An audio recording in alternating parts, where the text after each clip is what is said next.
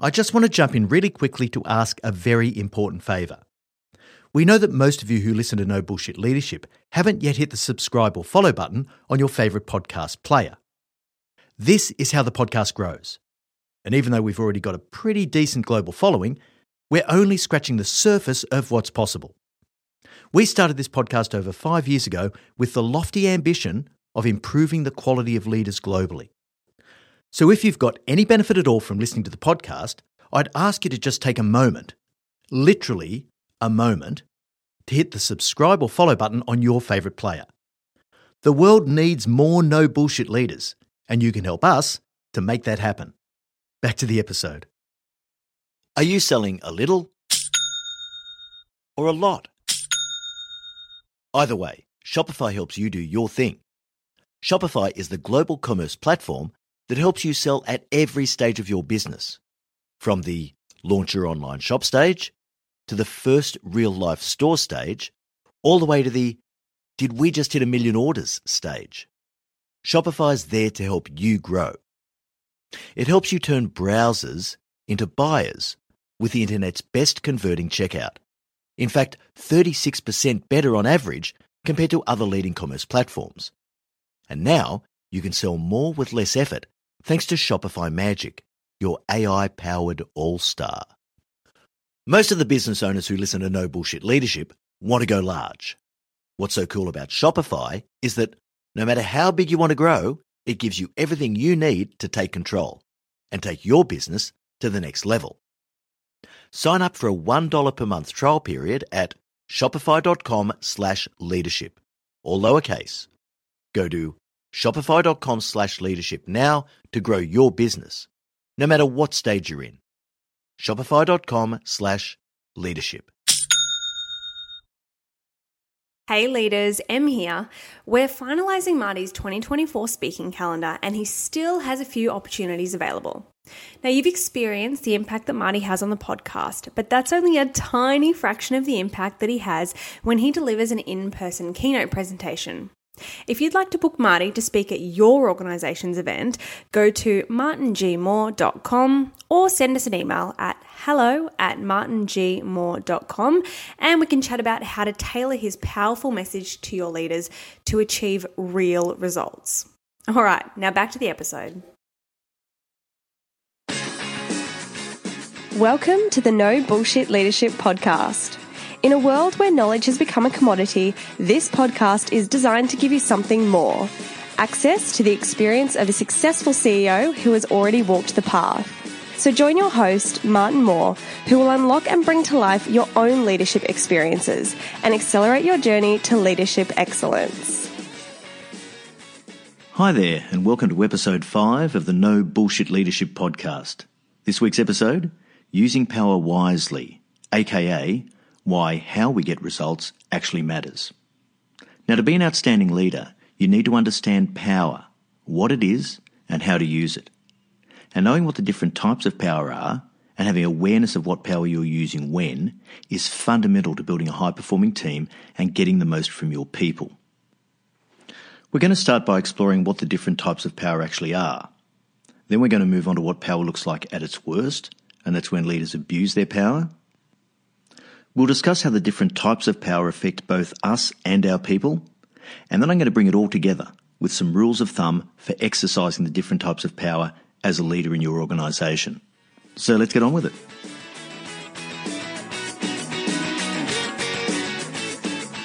We all exercise different types of power each day in our relationships with others. If you have children, you may have said at some point, you get $5 pocket money each week, but only if your chores are all done. This is reward power. And when these same children grow up to be teenagers, you may have said something like, if you don't make curfew, you're going to be grounded.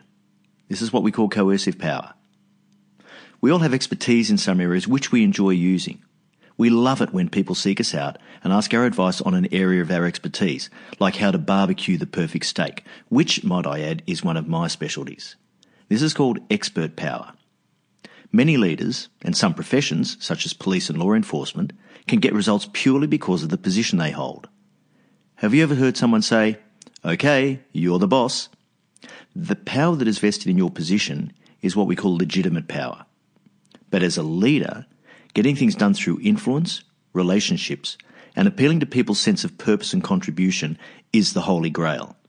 This is where you get people doing things for the right reasons. They trust you, they believe in you, or they've signed up to your values and purpose. This is more likely to tap into your people's intrinsic motivation, and it's called referent power. Now, these five types of power reward, coercion, expert, legitimate, and referent were described by social psychologists John French and Bert Raven in the late 1950s. This work was groundbreaking and hasn't really changed much in the last 60 years. But I'm going to take a slightly more pragmatic view today on how the use of different types of power by a leader can impact themselves and their people. So let's talk about what power looks like at its worst when a leader abuses power. Abuse of power is becoming much better understood now, it may not be any more prevalent today than it's always been, but I think it's fair to say that it is much more visible, and the awareness of it occupies a greater place in the public psyche. If we've been in the workforce for any time at all, we've most likely suffered the negative impacts of a leader who abuses their power in some way.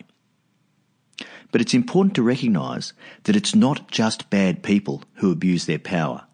We are all prone to it if we're not aware of it, which is why as leaders we need to be conscious of it all the time in this day and age, through the mass media, we can see leaders in many facets of life abusing their power frequently. So, for example, the legitimate power that a teacher or religious figure holds, who then uses that power to abuse their position of trust and respect by assaulting the children in their care. Or the coercive power of an insecure leader who believes in the command and control model, forcing people to do things that they shouldn't do by preying on their fear of the repercussions or the very publicly chronicled abuse of reward power by some of the most powerful figures in Hollywood, who used casting couch tactics to abuse women, who presumably submitted in the hope of gaining a big break in the movies. Whereas these are the most obvious abuses of power, there are also much more subtle abuses that we need to be conscious of as leaders. So, how do the different types of power affect us and our people? In the original study by French and Raven, they're quite analytical and dispassionate, as all good academic researchers should be, about the sources of power, and they tend not to make value judgments. Now, as you probably know me by now, I like to be a little more definitive about the positive and negative impacts of the different types of power. And having watched the way leaders choose to treat their people in order to get results, I think I've got a good basis for this. I fundamentally believe that some sources of power are intrinsically more valuable and effective for a leader than are others. And needless to say, some sources of power are more acceptable than others for the people being subjected to them by their leader. So let's take a tour through how the dynamics of the different types of power play out and see if you recognise these in the people who you're close to at work.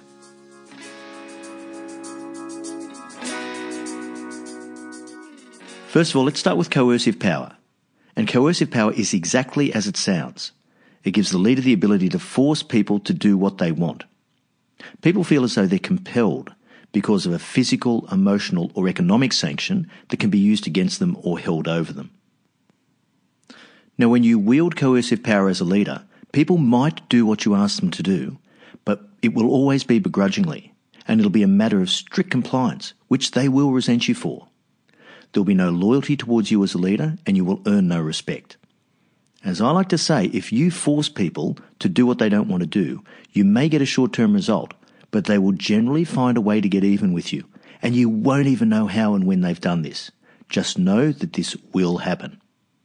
Importantly, discretionary effort doesn't live anywhere near coercive power. The command and control model relies quite a bit on the use of coercive power and also on the legitimate power that comes from your formal title. So let's move on and talk about reward power. This gives the leader the ability to motivate people through either granting or withholding rewards. Now, some examples of this you'd be familiar with are pay rises and promotions, but also there's the more subtle withholding and giving of praise. Now, there is nothing at all wrong with reward power, and some people you lead are driven more by rewards than others. A lot of people are driven largely by financial results, and this needs to be balanced with the right culture and behaviours as we see the moral hazard of organisations and leaders that overuse reward power for the what is achieved at the expense of the how it is achieved. At the very root of the example on the Australian banking industry that I gave in last week's podcast episode, we saw a clear overemphasis on rewarding the what and not the how. But generally, with reward power, there'll be no loyalty to you as a leader, and you earn no respect once again. Reward power can be used very effectively for non financial rewards, and you should always be considering this. So, as an example, I mentioned in a previous podcast that we set up mechanisms in CS Energy to encourage the right values and behaviour from our people. Each month, every team in the organisation would nominate and vote for the Culture and Values Champion for that month, the person who, through their actions and behaviours, most embodied the culture we were trying to build. This was then rolled up to a site level, and every three months, when I did a roadshow to deliver the quarterly results presentation to the troops, we would recognise the culture and values champions for the quarter in front of the whole site. At the end of the year, each site would choose a culture and values champion for the year, and they would come to Brisbane for a weekend with their partner for a celebration dinner, which my wife Kathy and I, along with a couple of other executives, would host. Now, this assumes that a dinner with Kathy and me is a valuable reward. But this was simple, cheap, and reinforced exactly the right behaviours that we were looking for in our people. Now, the next type of power I want to deal with is legitimate power. And this is the power that's derived from your formal position and title. As leaders, we all use this form of power to one extent or another. It's actually implicit in our role within the organisation's hierarchy. Virtually everyone gives their leaders at least some credibility due to their position, and our leaders take some assumed liberties in their role. There are some accepted norms that come with the hierarchical relationship. So, for example, when a leader calls a meeting, the invitees generally turn up. There's also a mutual expectation between a leader and their people that the leader can assign work. A leader also has the right to undertake performance reviews, and there's generally an accepted norm that an employee is bound to follow a lawful instruction from their leader. So, although it's ever present, legitimate power should not be overused.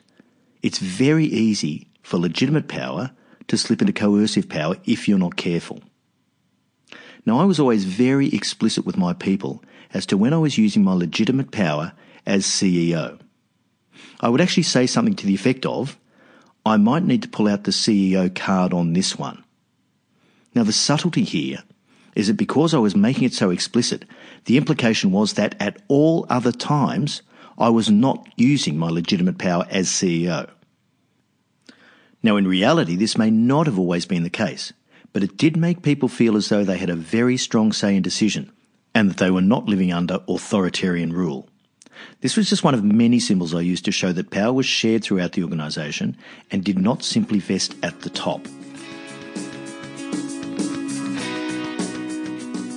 So, fourth is expert power, and this is all about your skills and experience in a particular field.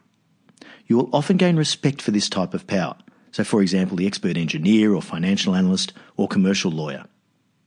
But those who rely exclusively on expert power typically don't get the best from their people. The reason for this is that expert power is all about you being right and being the best. And it's entirely appropriate for a professional or an individual contributor to use their expert power as the dominant means of getting results, but it's not appropriate for a leader to do so. It doesn't leave room for others to grow and develop as they learn to defer to the expert. If you, as a leader, have all the answers, why should your people bother? They become disengaged, disinterested, and disenfranchised with you and the organisation they work for. But let's look at the bigger picture. On a broader scale, overuse of expert power creates a knowing organisation rather than a learning organisation. These types of institutions typically get left behind as the world evolves and changes around them. Another issue is that we quite often make the mistake of giving people who are expert in one area more credibility than is due in another area and this is called the halo effect. For me, expert power is the power I probably least rely upon. I'm a generalist, and I'm pretty good at a whole lot of things, but I'm not a really deep expert in anything. And as a senior leader, that plays in your favour. Finally, we have referent power, which is what I call the power of the influencer. So much of this power is about who you are. People are influenced to do as you would like them to because they believe in who you are what you have to offer, and where you're taking them. This is the power that enables people to follow you for the right reasons. However, you've got to be a little bit careful as a leader that this doesn't turn into the power of ingratiation. As a mentor of mine said to me when I started my first CEO role, mate, you just got to understand that all your jokes are now just going to be a little bit funnier. Relationships are important here, but be careful not to stray into seeking or trading in popularity. And if you haven't listened to episode one of the No Bullshit Leadership podcast, Respect Before Popularity, it's absolutely worth doing so. But referent power is the most compatible with a high performance culture where you can genuinely get the most out of your people. To be a great leader, spend most of your time working on who you are rather than what you do, because referent power comes from personal character, and if used wisely, with the strength of your values, convictions, and excellence, it'll propel your organisation forward.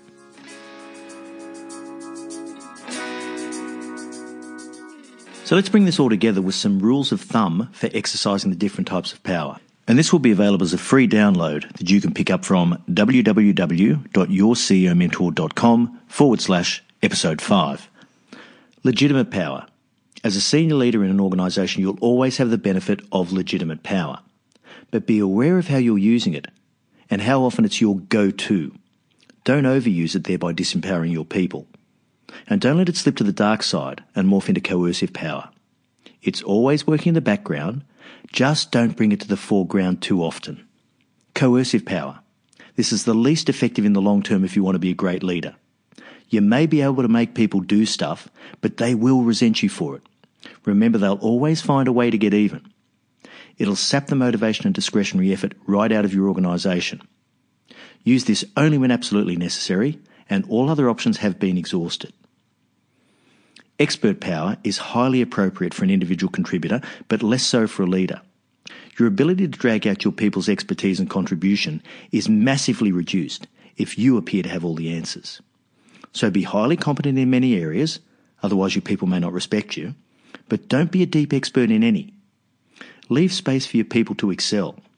To quote Jeffrey J. Fox, you don't buy a dog and then bark yourself. Leadership fallibility and openness relies on you letting go of your expert power. Reward power can be extremely positive and extremely powerful, and every leader in every organisation uses it in some way, shape, or form. But just be aware of what actually drives your people at an individual level. So, just as a hint, people aren't always driven by the financial reward. If you want a sustainable culture, don't just reward the what, but also the how, and build this into your organisational processes. So, for example, compensation and benefits, um, special awards, and performance standards. Finally, referent power. For a leader who's developing and growing, this builds over time. The increase in your referent power is directly proportional to your people's desire to follow you through their intrinsic motivation. And this allows room for respect. It lets your people see the higher purpose.